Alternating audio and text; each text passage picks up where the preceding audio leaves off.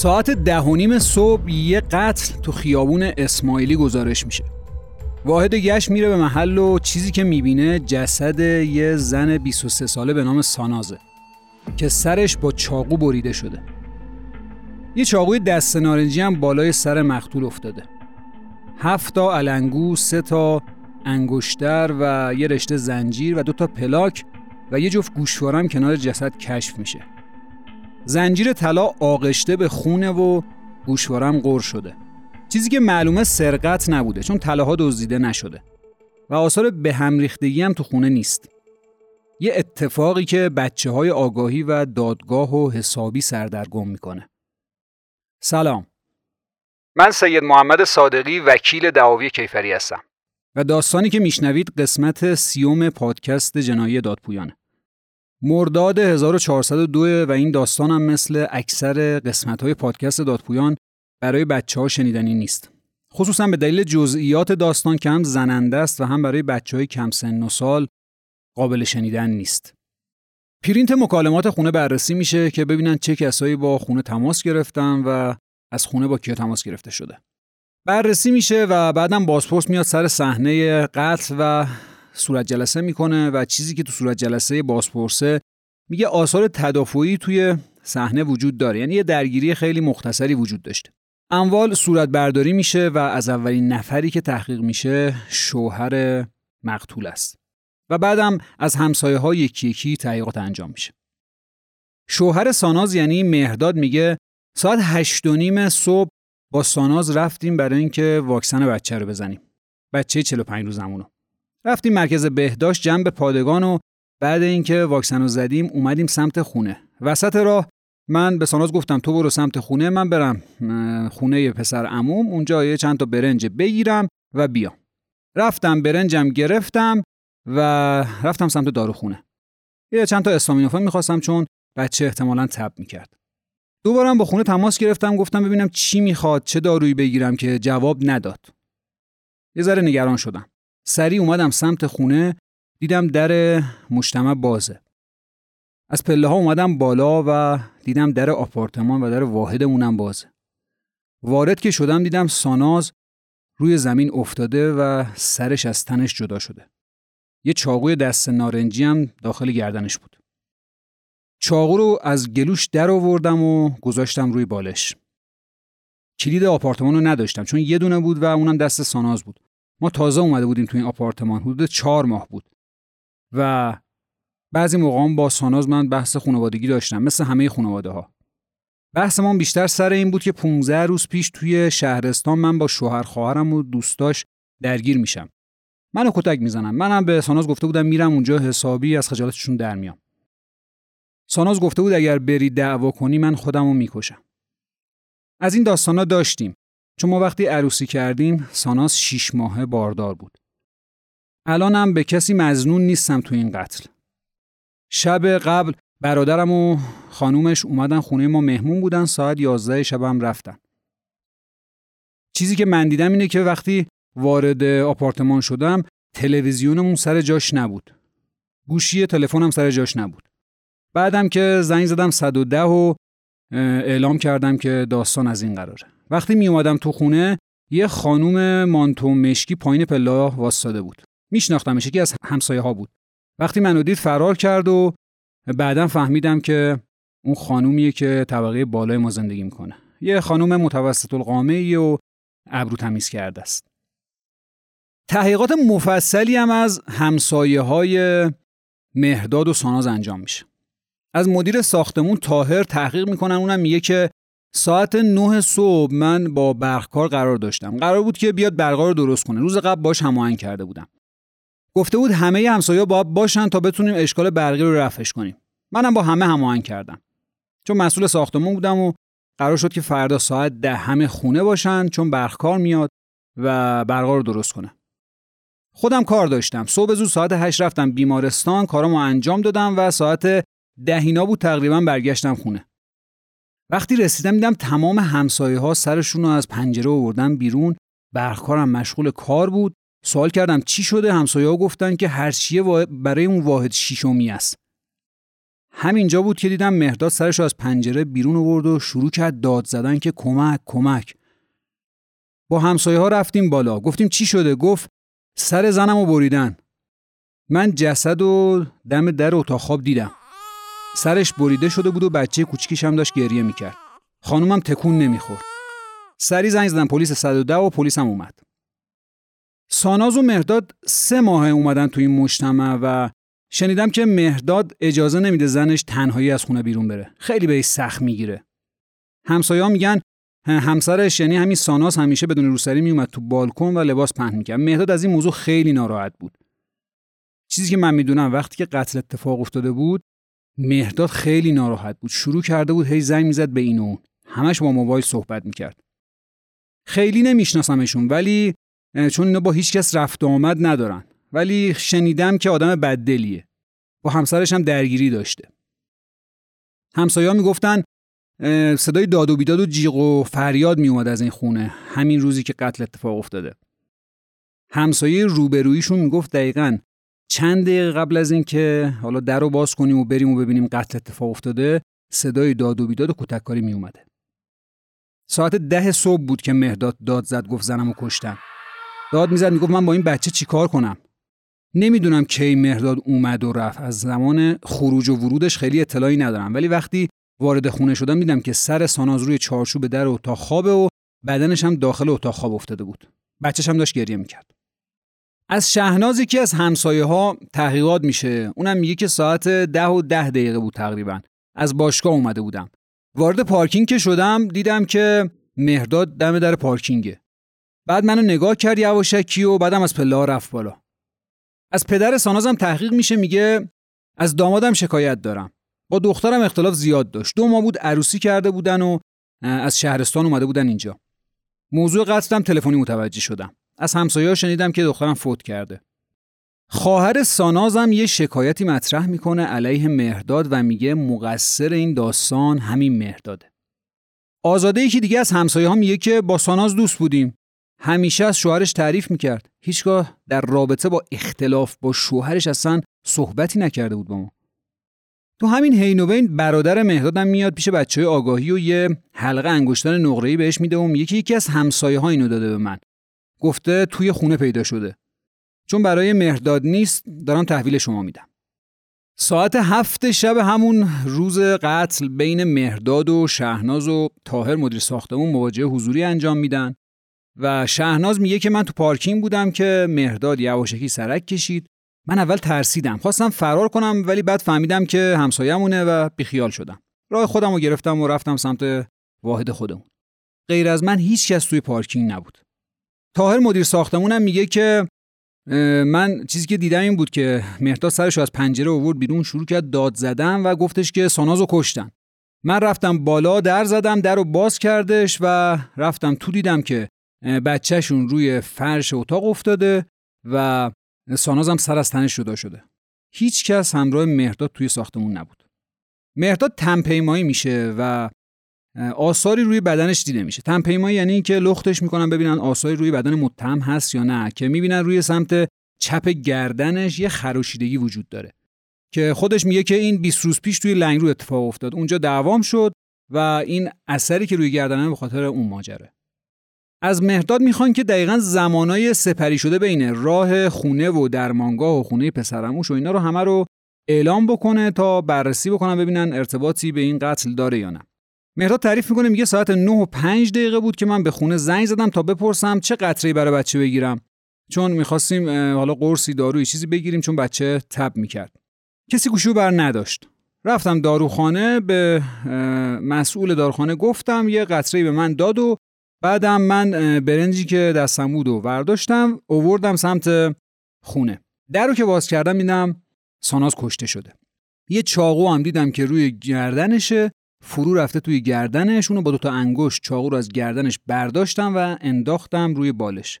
بعد فهمیدم نباید به چیزی دست بزنم. شروع کردم داد زدم و رفتم توی پارکینگ. بعدم یکی یکی همسایه ها اومدن. مهرداد به دستور بازپرس یه ماه توی آگاهی مورد بازجویی قرار می‌گیره. تا اینکه بعد از یه ماه داستان دیگه رو برای بچه آگاهی تعریف می‌کنه که مسیر داستان ما رو تغییر میده.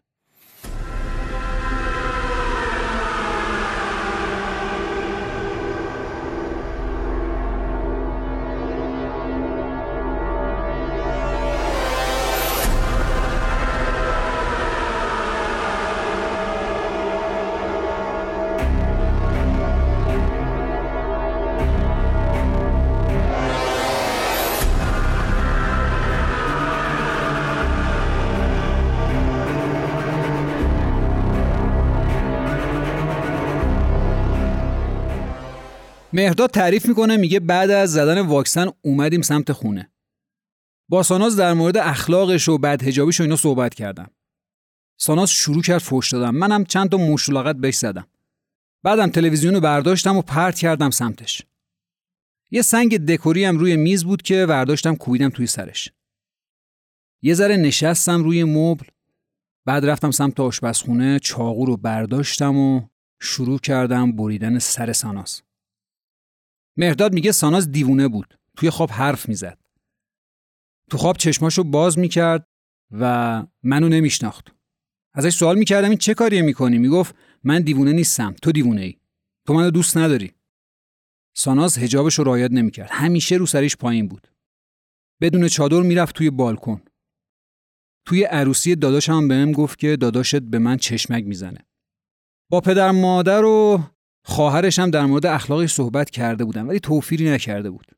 انگیزه من از این قتل اخلاق تند و ناراحتی روحی روانی اون و بدهجابیش بود. و اینکه هیچ احترامی به خانواده من نمیذاش. آره من سانازو به قتل رسوندم. تحقیقات تو اداره آگاهی تموم میشه پرونده با مهرداد میره زیر دست بازپرس. مهرداد تو جواب بازپرس منکر همه اقرارهای خودش میشه. و میگه که به خاطر کتک زدن زیاد و ترسی که داشتم از بچه آگاهی همه رو گفتم. دروغ گفتم همه رو. مهداد تو بازپرسی شروع می‌کنه داد زدن و بازپرس رو قشنگ تحت تاثیر قرار میده. میگه منو نزنید. هر چند سالی که بخواید من میرم زندان. فقط بگید منو نزنن. من سانازو نکشتم. من اصلا زمان قد هنوز نرسیده بودم خونه. منو بکشید تا سریع اصلا راحت شم از این ماجرا. ولی منو تحویل بچه آگاهی ندید. منو می‌زنن. جلسه بازپرسی تموم میشه و بارها و بارها قتل و انکار می‌کنه. به دستور بازپرس مهداد به زندان تهران بزرگ منتقل میشه. حدود یه ماه بعد مجدد میارنش برای بازجویی و دوباره به قتل اقرار می‌کنه. تعریف می‌کنه میگه اول باهاش بحث کردم. به هم حمله کرد و یه چک محکم زد تو گوشم. و بعدم درگیری من و بقیه ماجرا که می‌دونید. بعدم گلوش رو بریدم و بعد از چند دقیقه با دوتا انگشت چاقو رو برداشتم و روی بالش انداختم. و بعدم داد زدم و همسایه ها رو گفتم بیاید بالا که صحنه رو ببینم هیچ کس تو صحنه ای که قتل اتفاق افتاد منو نیده. من با سنگ چاقو و تلویزیون و سیم سانازو به قتل رسوندم. با این اقرارایی که می‌کنه دوباره میرن از همسایه ها تحقیق می‌کنن. بعضی از همسایه ها میگن ما خیلی چیز خاصی از این زن و شوهر ندیدیم ولی اصولا صدای ضبطشون بلند بود. بچه یه ماهه داشتن شاید به خاطر این بود که ما از جریان درگیریشون مطلع نشیم صدای ضبط بلند می‌کردن. صورت جلسه معاینه و تشریح جسد تو پزشکی قانونی تنظیم میشه. و پزشکی قانونی اعلام می‌کنه و آثاری که هستش رو میگه سایدگی تو پیشونی و کنار چشم چپ و گوشه داخلی چشم راستش سایدگی نقطه‌ای و کوچیک پراکنده اطراف دهن و بینی و کبودی های پراکنده سطح داخلی لبها و کبودی پشت گوش چپ و تورم و پارگی تو گیجگاه چپ و نهایتا بریدگی تو گردن که تا ستون فقرات امتداد پیدا کرده و عروق دو طرف کنار گردن بریده شده. از نوک سینه ها شیر خارج می شده و آثار دو تا کبودی مدور یعنی دایره ای توی ساق پای چپش بوده مثل طرح گاز گرفتگی. نهایتا علت مرگ رو بریدگی همین عروق و عناصر حیاتی گردنش اعلام می‌کنه که با یه جسم نکتیز و برنده بوده. مایه منی توی واژن و مقعدش هم مثبت اعلام میشه ولی تعیین گروه خونی اسپرم مشخص نمیشه. یه نظریه تکمیلی هم پزشکی قانونی میده و آثار شیاری توی گردنش رو اعلام می‌کنه که مربوط به یه جسم قابل انعطافه مثل سیم برق و تناب و این چیزا. و این احتمالا نشون می‌داد که قبلش اقدام به خفگی شده و بعد گردن بریده شده. فاصله بین خفگی و بریدگی هم خیلی کوتاهه و آثار خفگی خیلی ناواضح وجود داره و در محل همون بریدگی گردن هستش. چیزی که میشه نتیجه گرفت اینه که اول خفگی اتفاق افتاده و بعد از این خفگی تو همون مراحل آخر حیات این آدم یا حالت نزع بهش میگن بریدگی اتفاق افتاده. واسه همین پاشیدن خون به اطراف دیده نمیشه و فقط توی محل یه نشست خونی روی زمین وجود داره.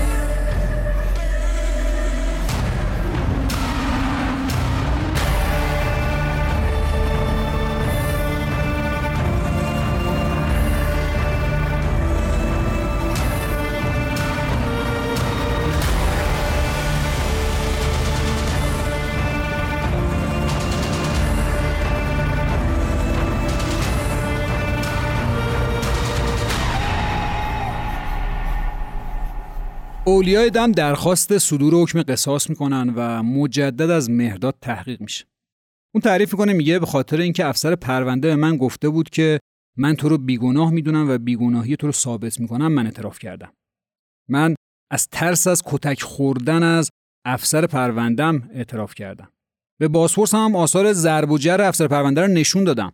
من از روحی روانی به هم ریخته بودم و به خاطر ترس از آگاهی که ممکنه منو بزنن و من طاقت نداشتم اعتراف کردم. افسر پرونده اصلا به من گفت قاتل پیرن سفید داشته. سه تا دکمه اونجا افتاده که مربوط به پیرن سفید میشه. ربطی به پیرن تو نداره. تو بیگناهی و من نجاتت میدم. تو فقط اعتراف کن. من گفتم به دروغ اعتراف کنم این که نمیشه. اون گفته بود اعتراف کن من نجاتت میدم. من از خدا می‌خوام که فقط قاتل ساناز پیداشه وقتی ساناز به قتل رسید من اصلا خونه نبودم. من اون موقع داشتم با موبایلم با پسرمون صحبت می‌کردم. اونا شاهدن. من رفتم و دو تا کیسه نایلونی برنج گرفتم و با دو تا کیسه نایلونی 6 کیلویی اومدم توی خونه. یه حرفایی من اصلا اینجا نزدم. من اون روز صبح با ساناز نزدیکی کرده بودم. بعدم رفتم دستشویی خودم رو شستم و دیدم که ساناز خوابیده. بهش گفتم بلند شو برو خودتو بشور. رفت خودش رو شست. این حرفا رو نزدم به خاطر ناموسم نگفتم. بعدم ساناز گفتش که واکسن بچه دیر میشه بریم. رفتیم. وسط راه به من گفت گرسنمه. من یه ساندیس و بیسکویت گرد براش خریدم. بعدم رفتیم واکسن بچه رو زدیم. موقع برگشت سمت خیابون امام بودیم که من بهش گفتم تو پیاده شو برو سمت خونه منم میرم برنج از پسرعموم بگیرم و بیام. رفتم سمت خونه پسرعموم. یه سری صحبت های خانوادگی با پسرمون کردیم و بعدم من از اونجا رفتم داروخانه و قرص و قطره خریدم و اومدم سمت خونه. وقتی رسیدم دو تا کیسه برنج روی دوش من بود. سرم هم پایین بود. دیدم در یه ذره بازه. داخل که شدم شهناز رو دیدم که تقریبا جلوی در واسطاده بود. منو دید. سری دوید و فرار کرد. منم تعجب کردم. از بغل پلابش نگاه کردم و به خودم گفتم چرا فرار داره می‌کنه. رفتم بالا دیدم در واحد بازه و با وحشت نگاه کردم. دیدم ساناز به قتل رسیده.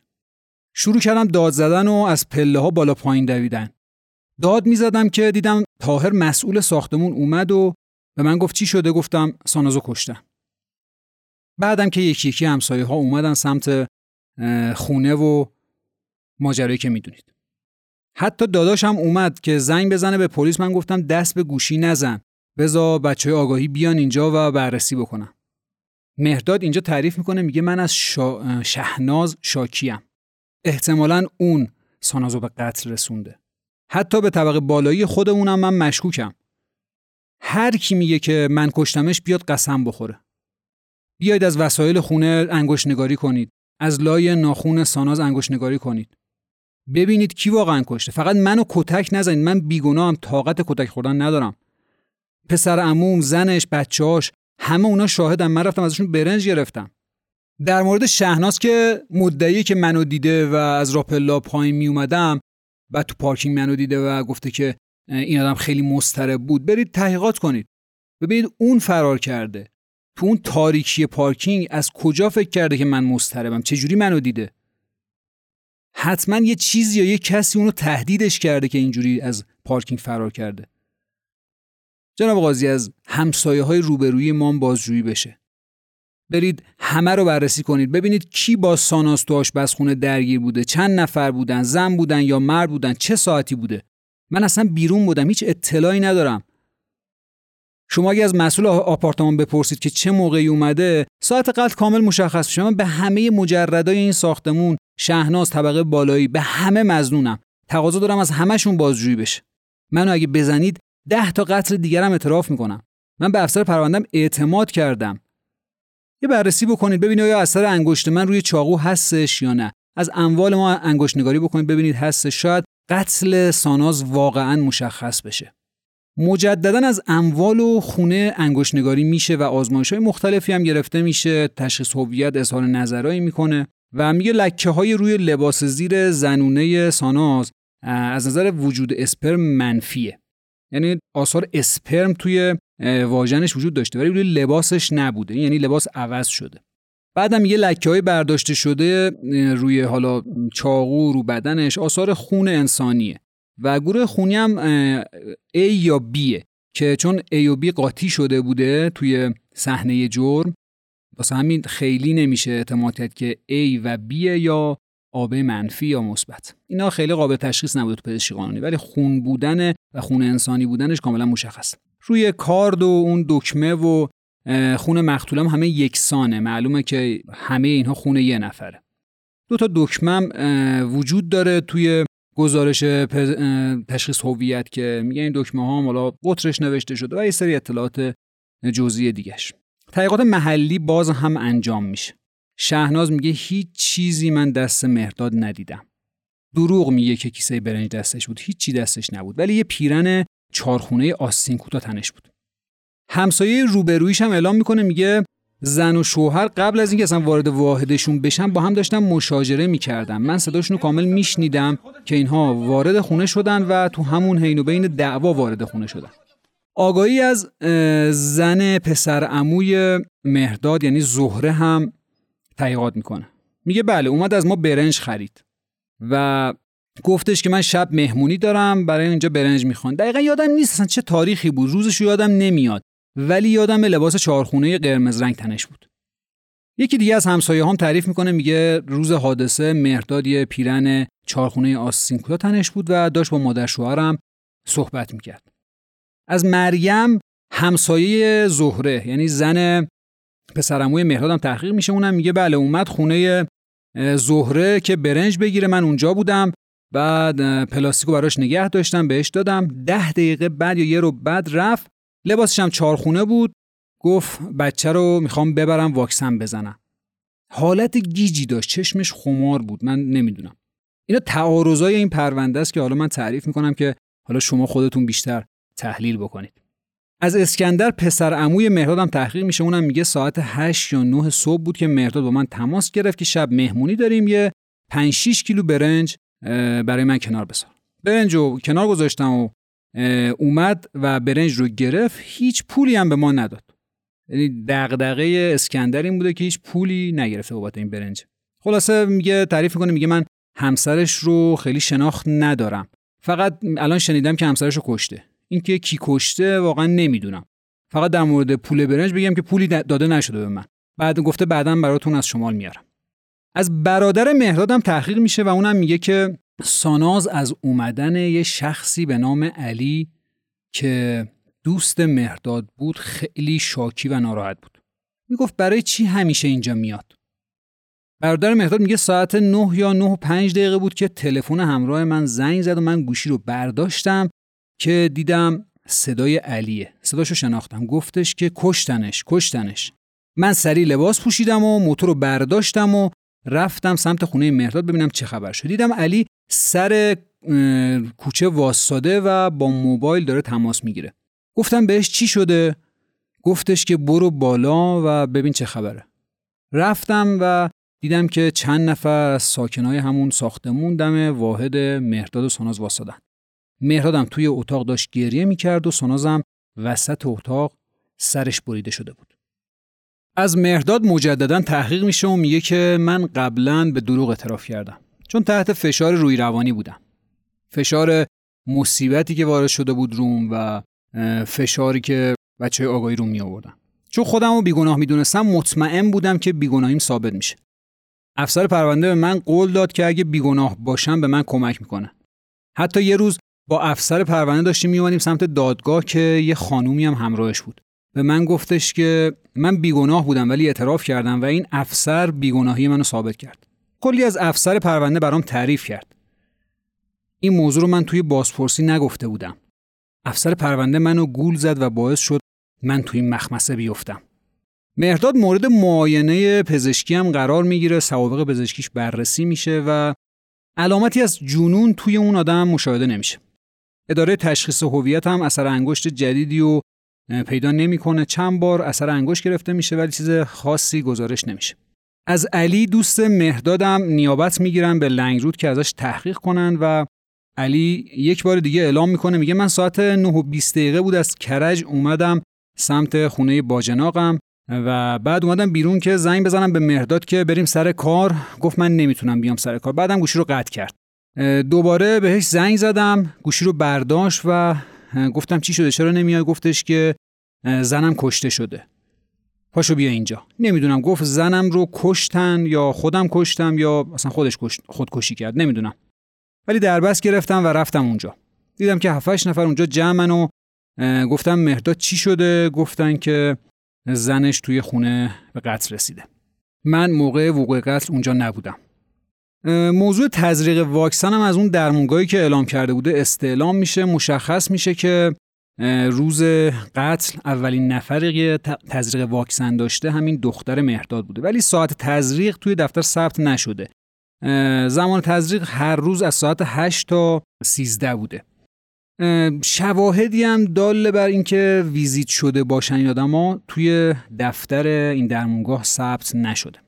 با همه این تحقیقات که خیلی مفصله و هزاران صفحه است و منم سعی کردم حالا توضیحاتی بدم بعضی از جزئیات رو بگم به این علت که همین اختلافایی که بین حرف مهداد توی اداره آگاهی و دادسرا بود و بین بعضی از شهود و غیره بودش نهایتا کیفرخواست صادر میشه و پرونده با شکایت اولیاء دم مبنی بر قتل عمد میره دادگاه.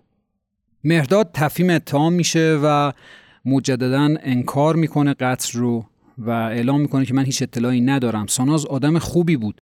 هرچی گفتم زیر شکنجه و فشاری بود که بچه آگاهی آوردن.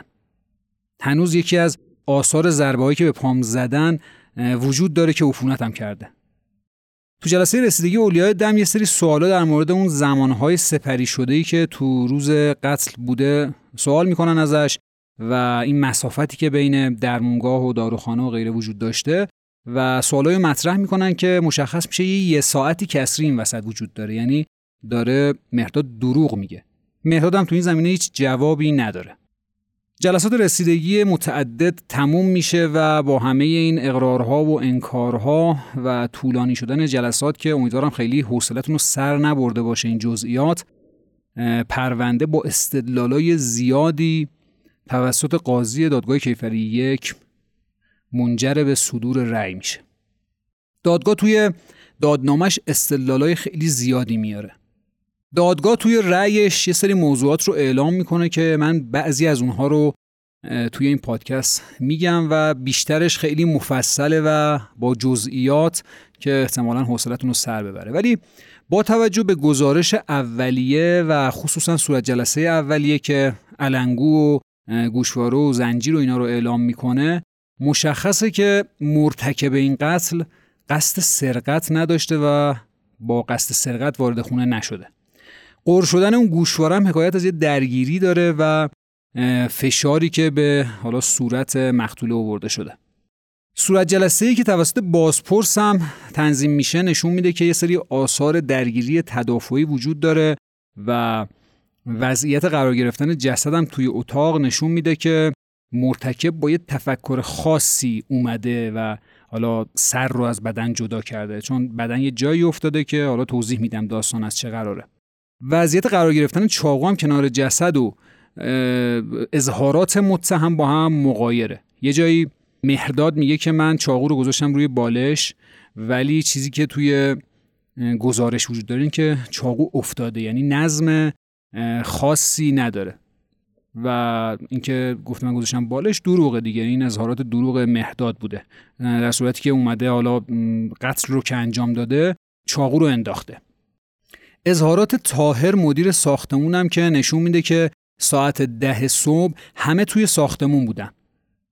و کسی از ساختمون بیرون نرفته بوده یا خارج نشده بوده. اینکه گفته من بعدا رسیدم دروغه. و یه حرفایی هم زده بوده. گفته بوده که مثلا من اومدم داد و بیداد کردم و از پله بالا پایین می‌رفتم و صدا می‌کردم. اینم دروغ بوده. همه اینها اظهاراتی بوده که مهرداد حالا از روی تخیل خودش ساخته بوده. اظهارات شهنازم که میگه مهرداد دلا شد و نگاه کرد و بعد رفت بالا ولی من هیچ صدایی از توی خونه غیر از صدای مهرداد نشنیدم. این هم یکی از تعارضاست و اینکه گفته من یه برنجی داشتم روی دوشم بود اینم که اصلا وجود نداشته با اظهارات شهناز و این هم دروغ بوده. صورت جلسه پزشکی قانونی که یه خراشی رو سمت چپ گردن مهرداد اعلام می‌کنه و اینکه گفته 20 روز پیش تو لنگ رو اتفاق افتاده اصلا قابل توجیه نیستش و نشون میده که این درگیری تازه بوده. اقرارای مهرداد هم توی تحقیقات مقدماتی پرونده و توی آگاهی و روز اول و دوم جلسه بازپرسی هم که خودش با دستخط خودش نوشته قتل ساناز رو قبول دارم. دلالت بر قتل می‌کنه. و ادعاش اینکه گفته من بر اثر شکنجه و نمی‌دونم آزار و نمی حرفا اقرار کردم دروغه. چون اولا دلیلی وجود نداره مستندی نداره برای این مسئله. ثانیا یعنی که اون ارتباطی که با افسر پرونده گفته بوده گرفتم و غیره و غیره هم معقول نیست. و این رو به نظر خودش ساخته داستانی بوده که حالا توی زندان احتمالا یاد گرفته و بر مبنای اون این اظهارات گفته. موضوع بعدی خروج شیر از سینه ساناز بوده که احتمالا این مسئله هستش که قبل از درگیری بعد اینکه از درمونگاه اومدن چون مدت زمان زیادی گذشته بوده و بچه شیر نخورده بوده بردتش دم در اتاق خواب و اونجا داشته به بچه 45 روزشون شیر می‌داده. و وقتی که حالا احتمالا شیردهیش تموم میشه یا همون حین و بین درگیری بوده که شروع می‌کنه حالا زدن ساناز. و ظاهرا اصلا علت گریه اون بچه هم که شهناز پشت در شنیده بوده همین مسئله بوده. یکی دیگه از موارد اظهارات علی دوست مهرداده که به نظر خیلی اون کمک می‌کنه چون با توجه به اینکه زنگ زده بوده و تلفن زده بوده ساعت کاملا مشخصه. ساعت 9 و 20 دقیقه بوده که زنگ زده و پرسیده نمیای سر کار؟ اونم گفته نه ساناز خودشو کشته یا اونو کشتن؟ حالا فرقی خیلی نمی‌کنه. این دلیلیه بر اینکه ساعت وقوع قتل حدود 9 9 و 20 دقیقه بوده و نه اون ادعایی که میگن ساعت ده بوده و نشون میده که مهرداد تو اون ساعت توی آپارتمان بوده. و قطعا مهرداد تنها کسی بوده که موقع درگیری و قتل ساناز توی خونه بوده. یه دلیل دیگه اینه که ساناز با لباس راحتی توی خونه نشسته بوده و آثاری که وجود داره اینه که ساناز لباس راحتی تنش بوده و احتمالا برگشته بودن از اونجایی که حالا واکسن بزنن از اون درمونگاه و فرصت داشته که لباس خودش رو بپوشه و بعدش این درگیری اتفاق بیفته. یعنی زمان وجود داشته اظهارات زهره و مریم که گفتن حالا 9 و 5 دقیقه اومد پیش ما برنج خواست و بعدم برنج رو گرفت و رفت. خیلی با اوضاع و احوال پرونده نمی‌خونه. مگر اینکه اعلام بکنیم یا تصور بکنیم اینکه یه روز دیگه بوده اصلا این ماجرا. چون خودشون هم میگن که ما روزش رو یادمون نمیاد. واسه همین خیلی به این صحبت های زهر و مریم نمیشه اعتماد کرد. رو همه همین حرفا ادعای مهداد در مورد اینکه من رفتم برنج خریدم بعد قطره و استامینوفن و اینو گرفتم همش به نظر دروغه و ساخته ذهن خودشه. گفتیم دیگه تو روز اولی چنین ادعایی رو اصلا مطرح نمی‌کنه. بعدا این مسئله مطرح میشه. از تصاویری هم که از در ورودی ساختمون گرفتن که نشون میده کلید داخل ساختمون بوده مشخصه که کسی به زور وارد ملک نشده. یعنی یه نفر کلید داشته رفته تو و کلید رو هم پشت در گذاشته که احتمالا همون مهرداد چیزی که کش میشه. کسی به زور و به عنف وارد ساختمون نشده.